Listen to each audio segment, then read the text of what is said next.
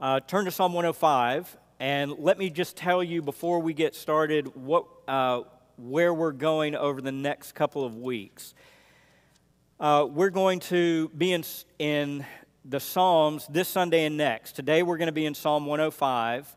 Next week we're going to be in Psalm 106. The week after that, which is uh, the 19th, Jimmy Blanton, who is the, uh, the head of the Columbus Baptist Association, uh, he'll be here to preach for us on September 19th. And then September 26th will be the first Sunday in somewhere around a nine or a 10 week series that we're going to do on the church. And let me go ahead and, and, uh, and put a, a plug in on that series. I would really encourage you to be here for that. I would encourage you to be here every Sunday, of course. But uh, this series that we'll do on the church is, uh, is important because some of the things that we'll address in that series or that we'll talk about, uh, we want to. Um, we want to present or put forward in such a way that we say this is how this is what we understand the scriptures to teach about who and what and why and where and all that kind of the church is, what it does, what right, how we gather together, all those things, and we want that um, God's word as He reveals His purposes and plans in the church to have a direct connection with the way that we think about ourselves as a local church body, as Edgewood Baptist. And we want to think about what God, God has to say about the church uh, in terms of uh, what we do when we gather together. So uh, that's sort of a, a, vague, ambiguous way to say we hope that this series that we spend on the church will actually be a, a formative time where we actually begin to sort of shape and define, at the very least, renew uh, in our minds what our identity is as the people of God, described or labeled as the church in the scriptures. And so I would really encourage you to be, uh, to be a part of that and to be here as often as is possible. Uh, and um, I'm looking forward to it. This is something the elders have been discussing uh, along uh, with our pastors, discussing and praying about, and uh, we, we trust that the Lord is, is in this. All right, Psalm 105 today, Psalm 106 next week. Oftentimes, when we read the Psalms, if you're anything like me, you, you tend to go to the Psalms and you read them in sort of a very, um, in a very segmented way. So, okay, what psalm am I going to read today? Well, I'm going to read such and such. And I read that, and then the next day I'll come back and maybe I'll read the psalm after that, or I'll have some sort of a system. And one of the things that is, uh, that is nice to discover as you go through the Psalms is that actually not only, um, not only are we given the Psalms for a specific reason. There are things that God wants to communicate to his people through the Psalms, but even in the way that the Psalms are laid out and in their collection together as a collection of songs together in one book, that has been done with design and intention. And all that being said, Psalm 105 and 106 are actually two Psalms that I think are supposed to work hand in hand. All right, and if, if I were to try to sum up the relationship or get across to you without going into the sermon for next week, which I haven't prepared, all right, if I were to try to get across what the connection is between Psalm 105 and Psalm 106, I think it's a contrast between the Lord and his people. So, Psalm 105, what we're going to look at today, you could say Psalm 105, the message of Psalm 105 is rejoice, God remembers. And then if you go to Psalm 106, you could sum that psalm up by saying, Repent. God's people forget. So, God remembers, God's people forget. And the two Psalms, 105 and 106, play off of each other. We're only going to be looking at Psalm 105 today. And because it's a lengthy psalm, we're not going to be able to cover everything. JT, in our, uh, in our earlier reading and time of prayer, read Psalm 105 up through verse 24. So you pick up with me at verse 25 as we read the rest of the psalm and then open with prayer. after saying that he had caused his people in Egypt to be very fruitful and made them stronger than their adversaries, verse 24. In 25, we read, He, the Lord, turned their heart to hate his people, to deal craftily with his servants. He sent Moses, his servant, and Aaron, whom he had chosen. They performed his wondrous acts among them and miracles in the land of Ham. He sent darkness and made it dark and they did not rebel against his words. He turned their waters into blood and caused their fish to die. Their land swarmed with frogs, even in the chambers of their kings. He spoke, and there came a swarm of flies and gnats in all their territory. He gave them hail for rain and flaming fire in their land. He struck down their vines also and their fig trees and shattered the trees of their territory. He spoke, and locusts came, and young locusts, even without number, and ate up all vegetation in their land, and ate up the fruit of their ground. He also struck down all the firstborn in their land, the firstfruits of all their vigor. Then he brought them out with silver and gold, and among his tribes there was not one who stumbled. Egypt was glad when they departed, for the dread of them had fallen upon them. He spread a cloud for a covering and fire to illumine by night. They asked, and he brought quail and satisfied them with the bread of heaven. He opened the rock, and water flowed out. It ran in the dry places like a river. For he remembered his holy word with Abraham his servant. And he brought forth his people with joy, his chosen ones with a joyful shout. He gave them also the lands of the nations that they might take possession of the fruit of the people's labor, so that they might keep his statutes and observe his laws. Praise the Lord. This is God's word. Let's pray.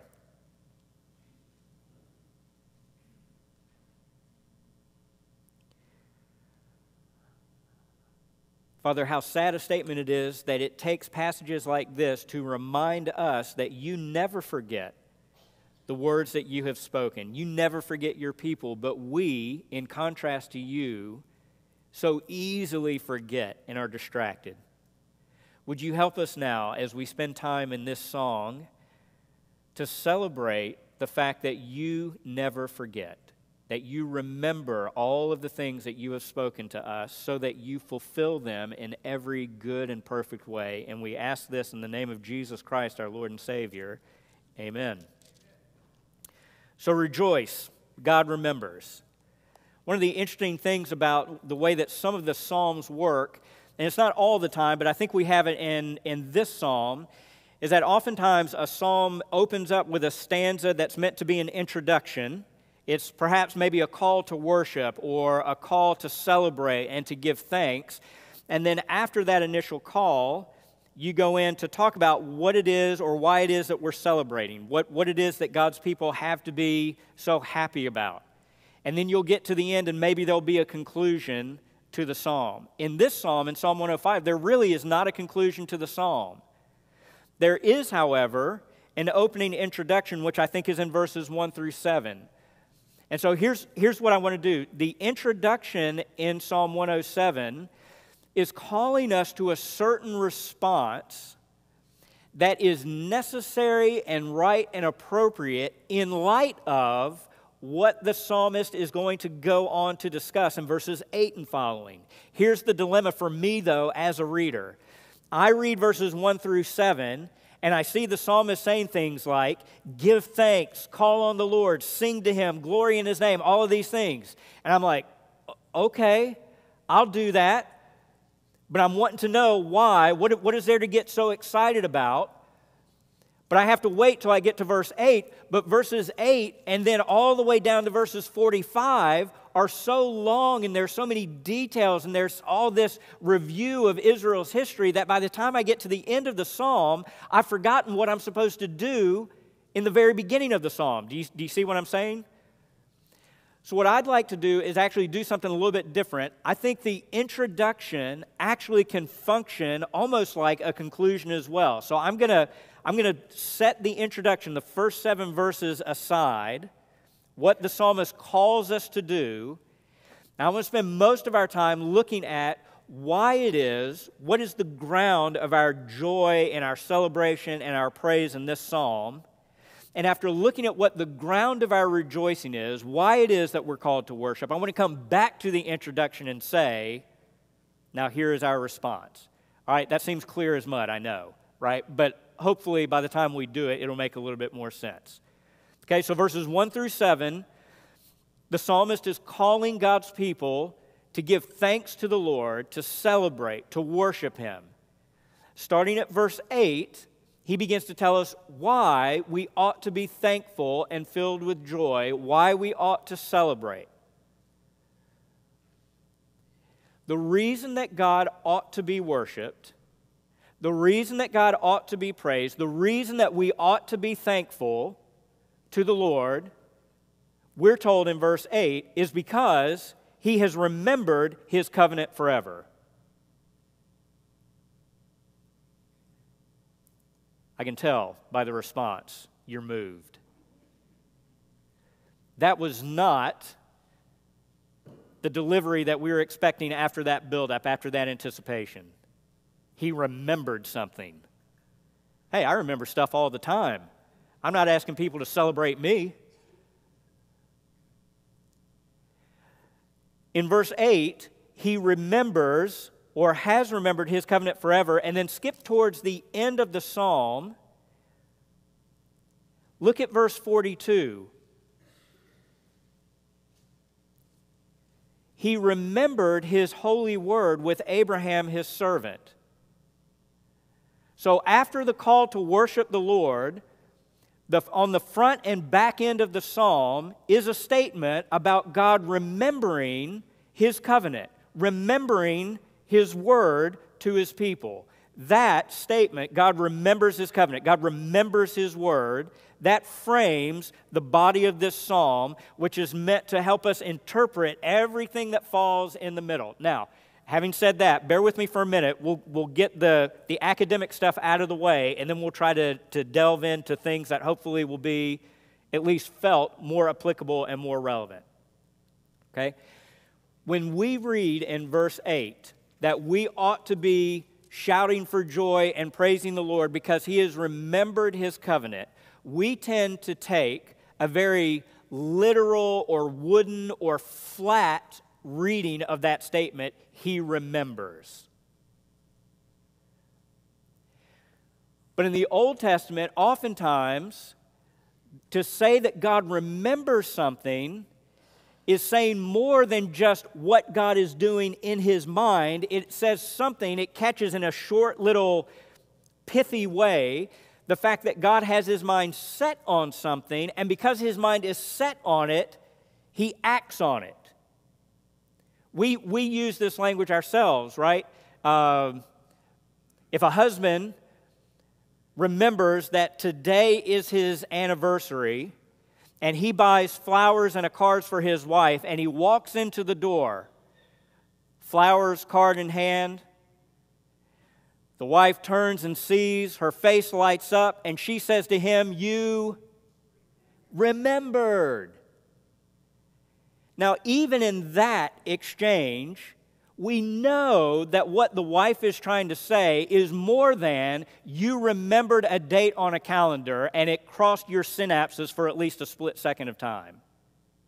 We know that what the wife is saying is you remembered, you're remembering, your mindfulness of that date worked itself out or bore fruit in the fact that you are giving me reason to celebrate that remembering with you.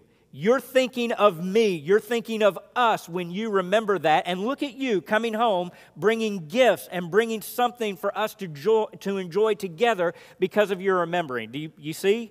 So, so we get the idea that remembering is not always just a mental act. Remembering can be the mental act that drives you into some sort of action. We see this in the Old Testament when you think of things like Noah in Genesis chapter 8, when he's been on the ark and the rain has been pouring and pouring and pouring. And here is Noah and his family surrounded by a bunch of animals on the ark. And in, in Genesis 8 1, we're told God remembered Noah and all of the animals, and he caused a wind to blow over the earth, and the water began to subside. Right? God's mind and attention being set on Noah is the reason that the floodwaters don't remain, but they begin to subside so that Noah and his family can go out and begin to live life again. So the question is in Psalm 105, then, when we're told at the front and the back end that we ought to be praising God because He remembers, what is it that God does in this remembering or His setting His mind on the covenant? What kind of action does He take? And the rest of the, the psalm goes into giving you one item, one action after another that God does for His people. Over a span of eras of Old Testament history. So, because God remembers his covenant with Abraham, what does Psalm 105 tell us? Well, it says that God protected and preserved Abraham, Isaac, and Jacob, the, patri- the patriarchs, when they were small in number and small in strength. Because he remembered, because he was mindful of a promise that he had made to his people, even though they were small and insignificant, he kept them. He would not allow people who were stronger than them, kings, to touch them. Because he was mindful of his promises to them, he made them untouchable to people who would ordinarily have their way with them.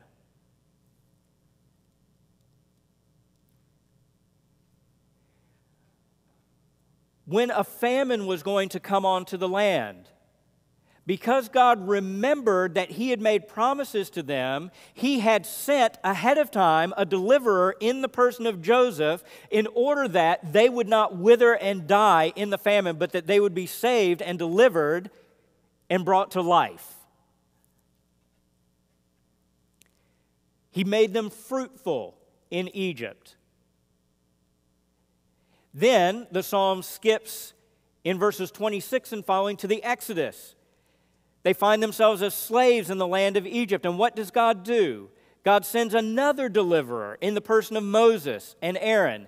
And Moses and Aaron begin to execute God's judgments on the Egyptians on the land to punish them for the way that they have been abusing and mistreating God's people and to bring them to a point where they are releasing, setting God's people free. God frees them from their bondage and slavery because he remembers the covenant. When he brings them out of slavery, he does not bring them out empty handed, but he brings them out with their hands and arms full of riches. They leave richer than when they came. They go into the desert. And God miraculously provides quail, luxury food for them to eat. Bread from heaven he brings down to give them, to feed them day in and day out. And when they run out of water and have no water to be found, he causes a river to flow out of a rock so that they can drink from a stream. And Psalm 105 says the reason that he did all of that, starting with Abraham, Isaac, and Jacob, going to Joseph, going to Moses and Aaron, going to the wilderness wandering for 40 years. Oh, and let's not forget that he actually did bring them into the land that he promised Abraham he would give to them. And they conquered it, and they settled in it, and they lived in homes that they did not build, and they drank from wells that they did not dig. Psalm 105 says the reason that all of that happened is because God remembered that he had made a promise to Abraham.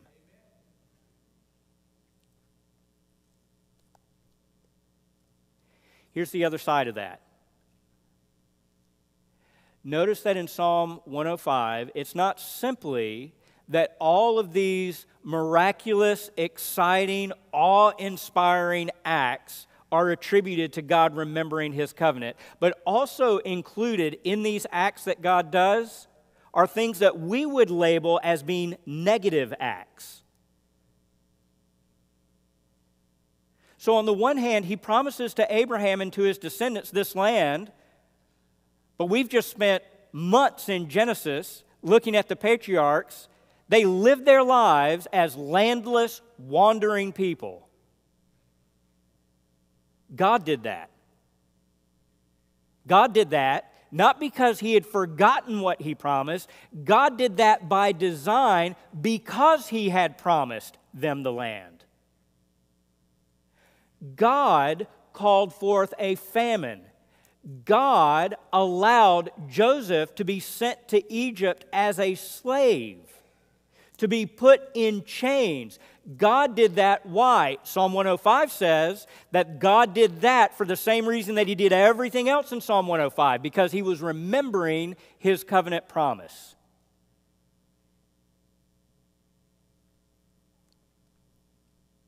How long of a time span does Psalm 105 cover? All these miraculous acts, all these tests and trials, all that tie back into the promise of God. If you start with Abraham, and if you just roughly estimate that Abraham maybe is on the scene somewhere around 2000 BC, maybe. I don't, I don't know. Don't quote me on this. All right? Let's just say 2000 BC. And then all the way to the Exodus, maybe 1400s. They wander for 40 years, then they're in the land for a couple hundred years before they actually get their first king probably from Abraham to the time at the end of Psalm 105 where they're settling into the land before kings are mentioned, you probably are covering in Psalm 105 a period of a thousand years. Somewhere in the neighborhood of a thousand years. That's a thousand years of God acting on behalf of his people because he made a single promise to one single man. and it lasted for a thousand years.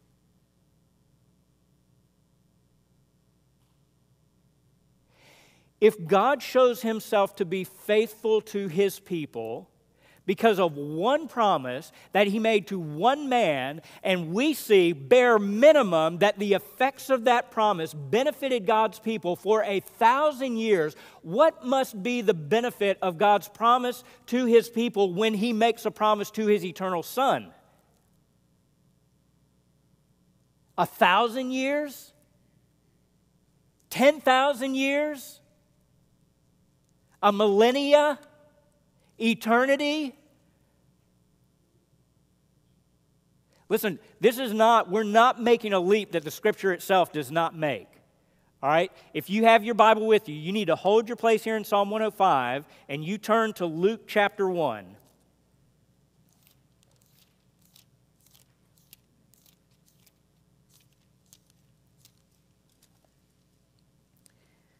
Skip down in Luke chapter 1 to verse 72. Listen to what Zechariah says when he is celebrating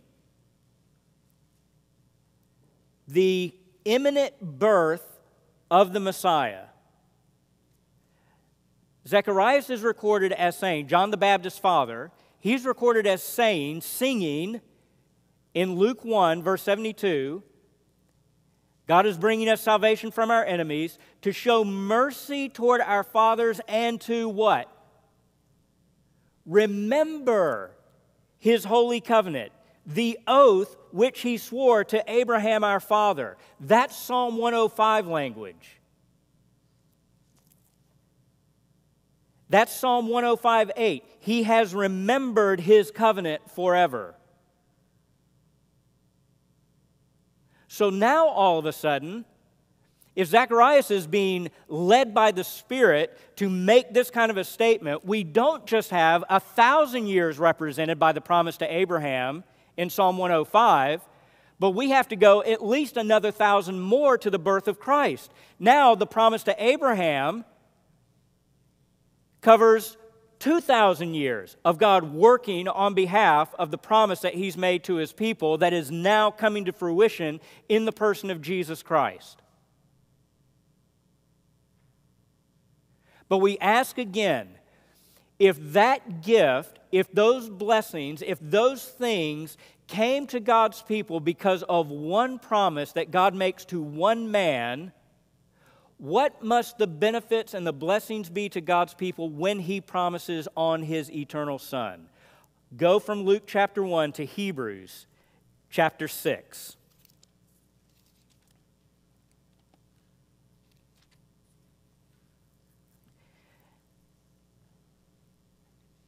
And start at verse 13.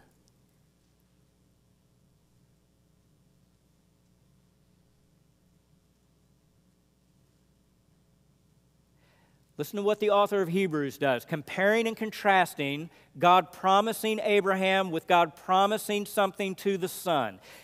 Hebrews 6:13. When God made the promise to Abraham, since he had no one greater by whom to swear, he swore by himself, saying, Surely I will bless you and multiply you. And thus Abraham, having patiently waited, obtained the promise.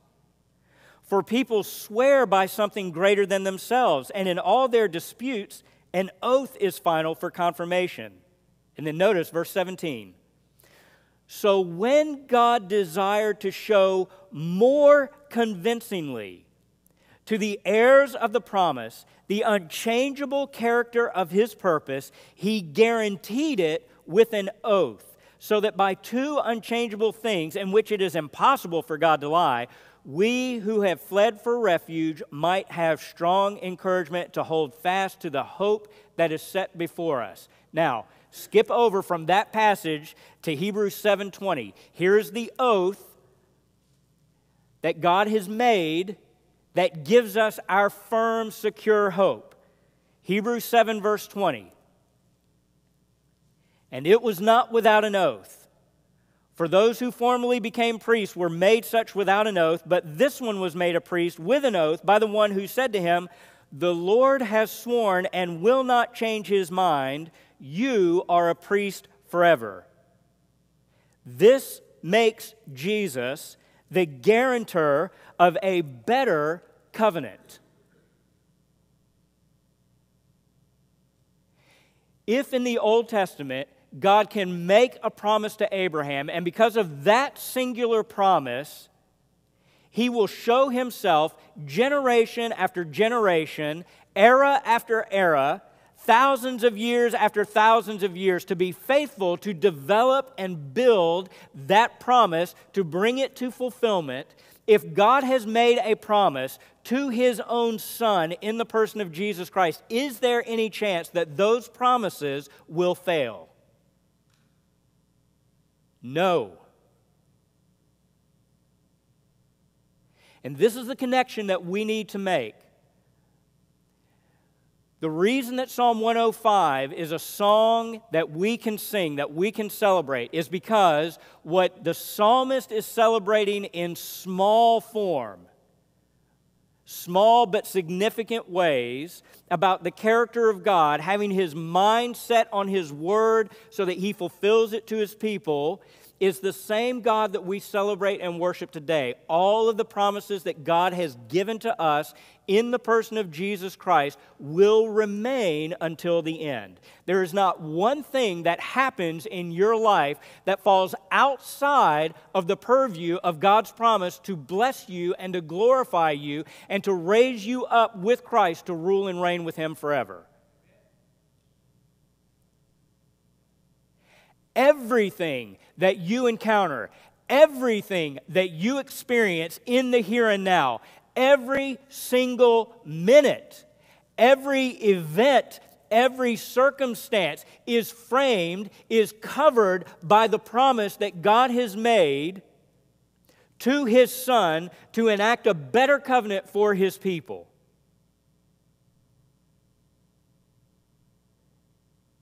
You find yourself in the exam room getting the news that you don't want to hear, that you dread. God has not forgotten you.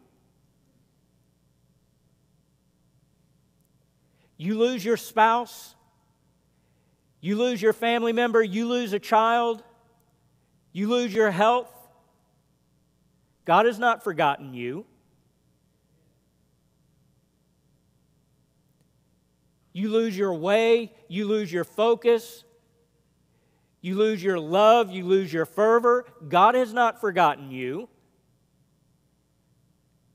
In fact, if Psalm 105 means anything, it means that not only the high points of your life, but also the depths of your life are covered by the promise of God.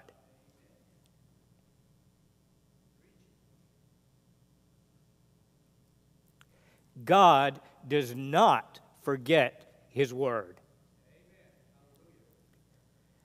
God does not forget the people whom his word has been given to. He does not forget then, and he does not forget now.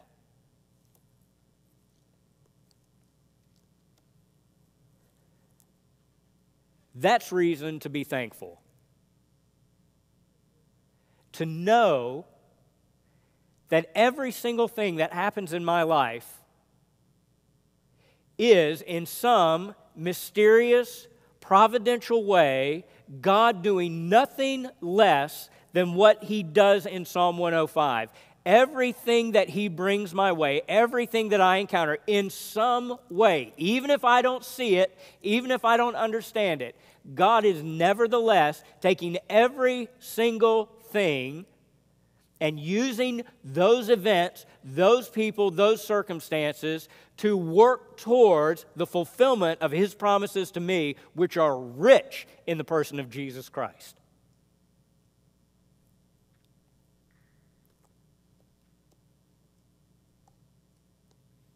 That's what God has done. That's what God is doing. That's what God will do to make us thankful to give us reason to celebrate, to give us reason to worship. The Lord loves to make himself look good by honoring his word.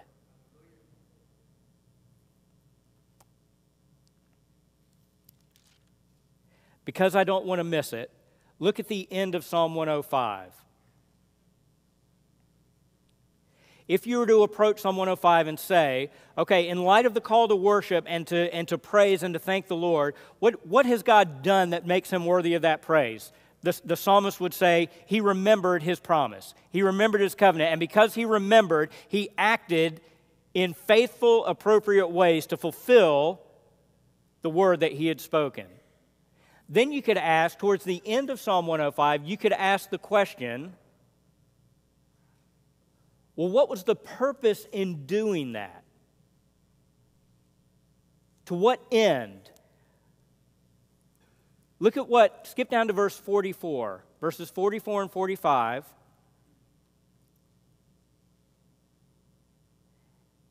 After saying that he gave them the lands of the nations that they might take possession of the fruit of the people's labor, verse 45, so that they might keep his statutes and observe his laws.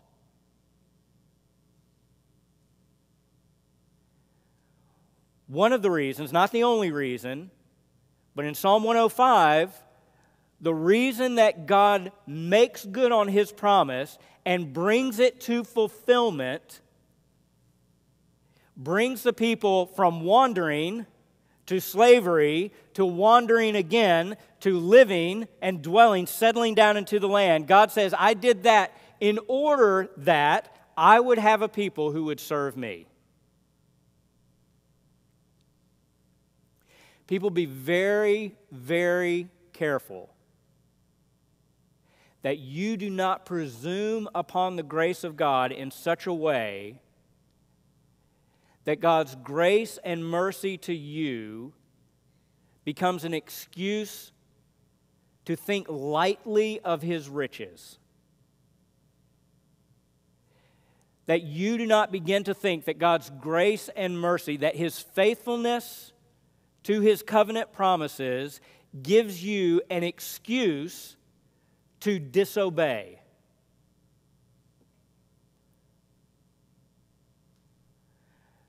God builds a people for himself. He gives them a home with him so that they can live with him and enjoy him forever.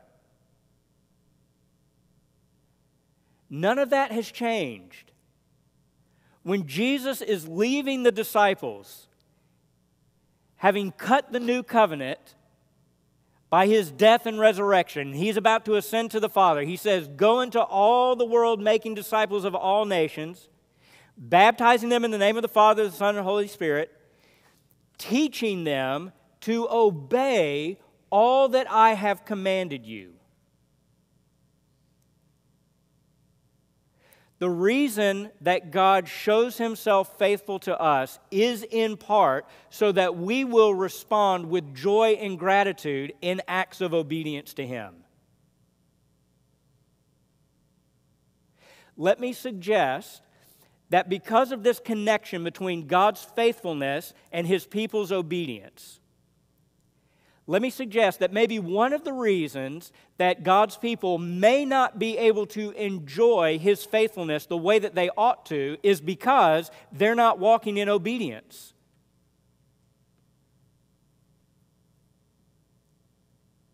It's hard to celebrate the goodness and the righteousness and the purity and the holiness of God, His mercy and His forgiveness to you when you abuse it day in and day out with willful hardened, unrepentant sin. You can't do both.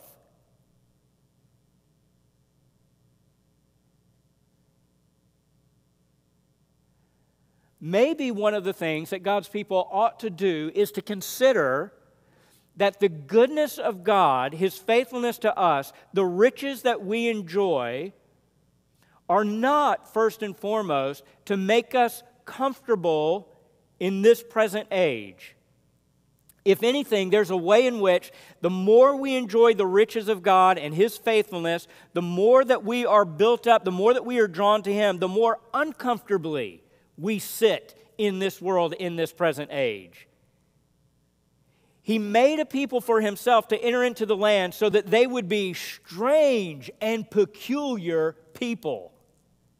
Do your neighbors look at you and say, That is a strange and peculiar family?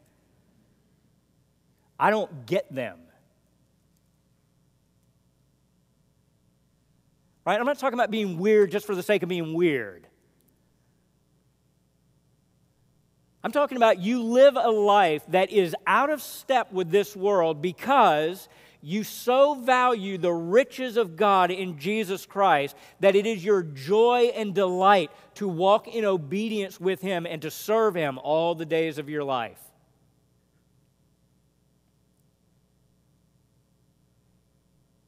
Young people, teenagers, young adults, let me really encourage you on this point.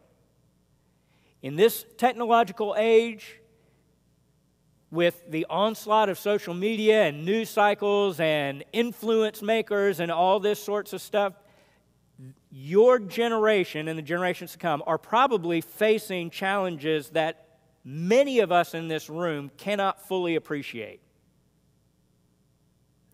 There is almost nowhere that you can go where the world is not bombarding you with images or with messages or with words about what you should be chasing after, how you should be living, what love looks like, what it means, be very careful. Be very, very careful that you do not fall into the trap of thinking that because God has been kind to you, it absolves you of any responsibility to live as a strange and peculiar person in a very hostile world.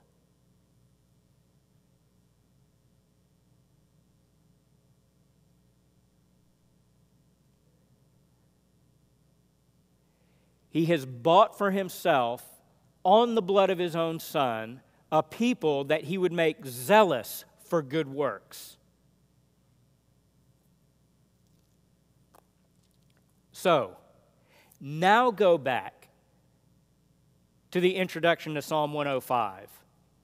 If God is this kind of God, whose mind never drifts away from the promises that He's made to His people, He never forgets them, He never loses sight of them, and in fact, everything that He does with them in some way is in service to fulfilling His promises so that they can enjoy his riches and presence and reward. Now we go back and say, now what should we do in response? Verses 1 through 7 Give thanks to the Lord, call on his name, make known his deeds among the people, sing to him, sing praises to him, speak of all his wonders, glory in his holy name. Let the heart of those who seek the Lord be glad. Look at verse 4. Seek the Lord and his strength. Seek his face continually. You know what? One of the best things that God's people can do as we continue to see and understand and recognize more and more about what God has given to us is to go ask for more. In human relationships, that's considered bad form. Right? I give my kid a candy bar, and what do they ask for? A second candy bar. I think you lousy ingrate. I'm not giving you a candy bar next week for that.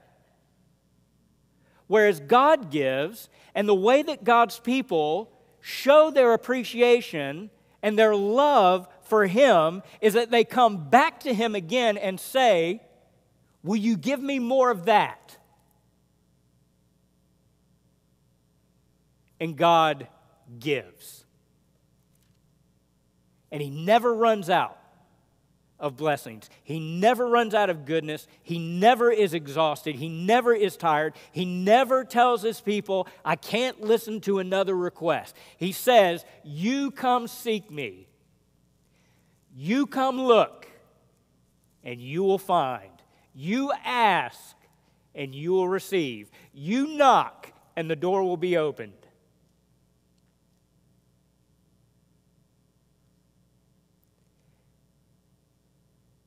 So maybe one of the best things to do in response to what God has already done is to say, well, if God has done already all of this for me, why am I not approaching Him more?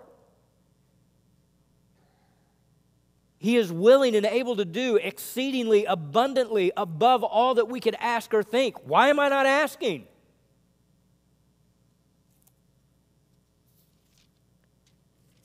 And then look at verse 5. Remember his wonders which he has done, his marvels and the judgments uttered by his mouth.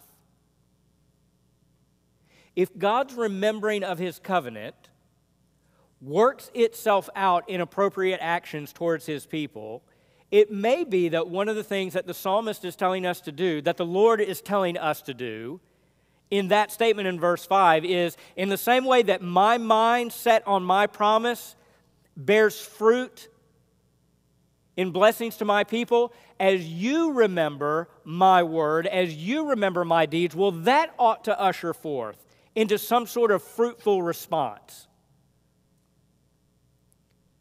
For example, you listen, I'm confident that the Lord is able to speak however He wants to, to tell you, here's what this means for you personally. At the very least, at the very least, it has to mean something like this The more that I set my mind on what God has done for me in Jesus Christ, the more that I set my mind on the promises of God and I press them down deep into my heart and mind, and I make that my focus, that's where I'm looking to. I want to know what the Lord has declared about Himself. And the more I see what God has done, the more my life begins to look like what God has revealed in His Word. God has said that in Christ, He has delivered me from the dominion of darkness and transferred me into the kingdom of His Son. And the more that I think about that, you know what I find? That in my remembering, I don't fear the domain of darkness the way that I used to. I don't mind, well, that might be a little bold. I do mind but I'm getting bolder in my standing against those things because I remember this is how the Lord delivered before. This is how He did it in the past. This is how He's done it for me. As I remember, I act in ways that are appropriate to that remembering. There are few things that God's people can do better than to sit and soak in God's Word, in His promises, and to rehearse in their minds what God has done for them. Do you do that? It'll change you if you do. God does not forget his promises, and because God does not forget his promises, he does not forget his people. Let's pray.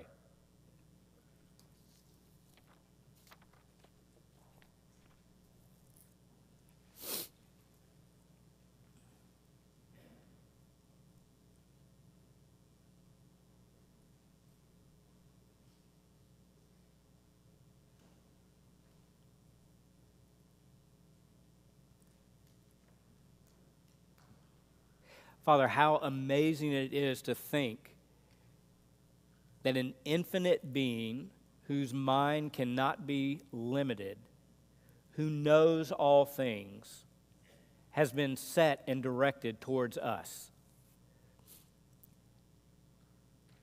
That there is not one minute of our existence, not one fraction of a second that is not being worked according to your providential design to our good and to our fulfillment in Jesus Christ. And we thank you that our security and our confidence in the blessings that you have promised to us are not dependent upon our righteousness, are not dependent upon our acts of obedience, but are secure in the perfect righteousness and obedience of Jesus Christ. But having said that, Father, help us to respond to your kindness with gratitude as we walk by faith and as we obey, following in the footsteps of Christ. Thank you that you do not forget. Help us to remember that. In Jesus' name, amen.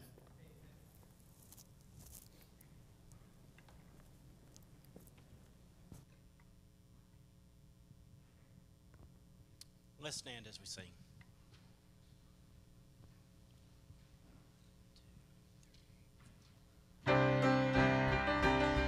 Messiah, my Savior, there is power in your name. You're my rock and my Redeemer. There is power in your name,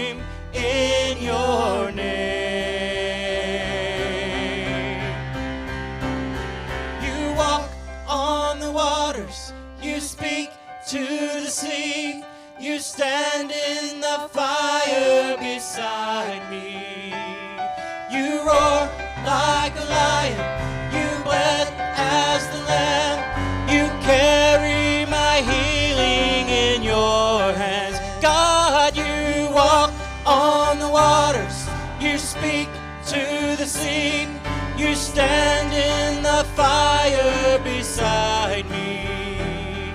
You roar like a lion, you bled as the lamb, you carry my healing in your hands,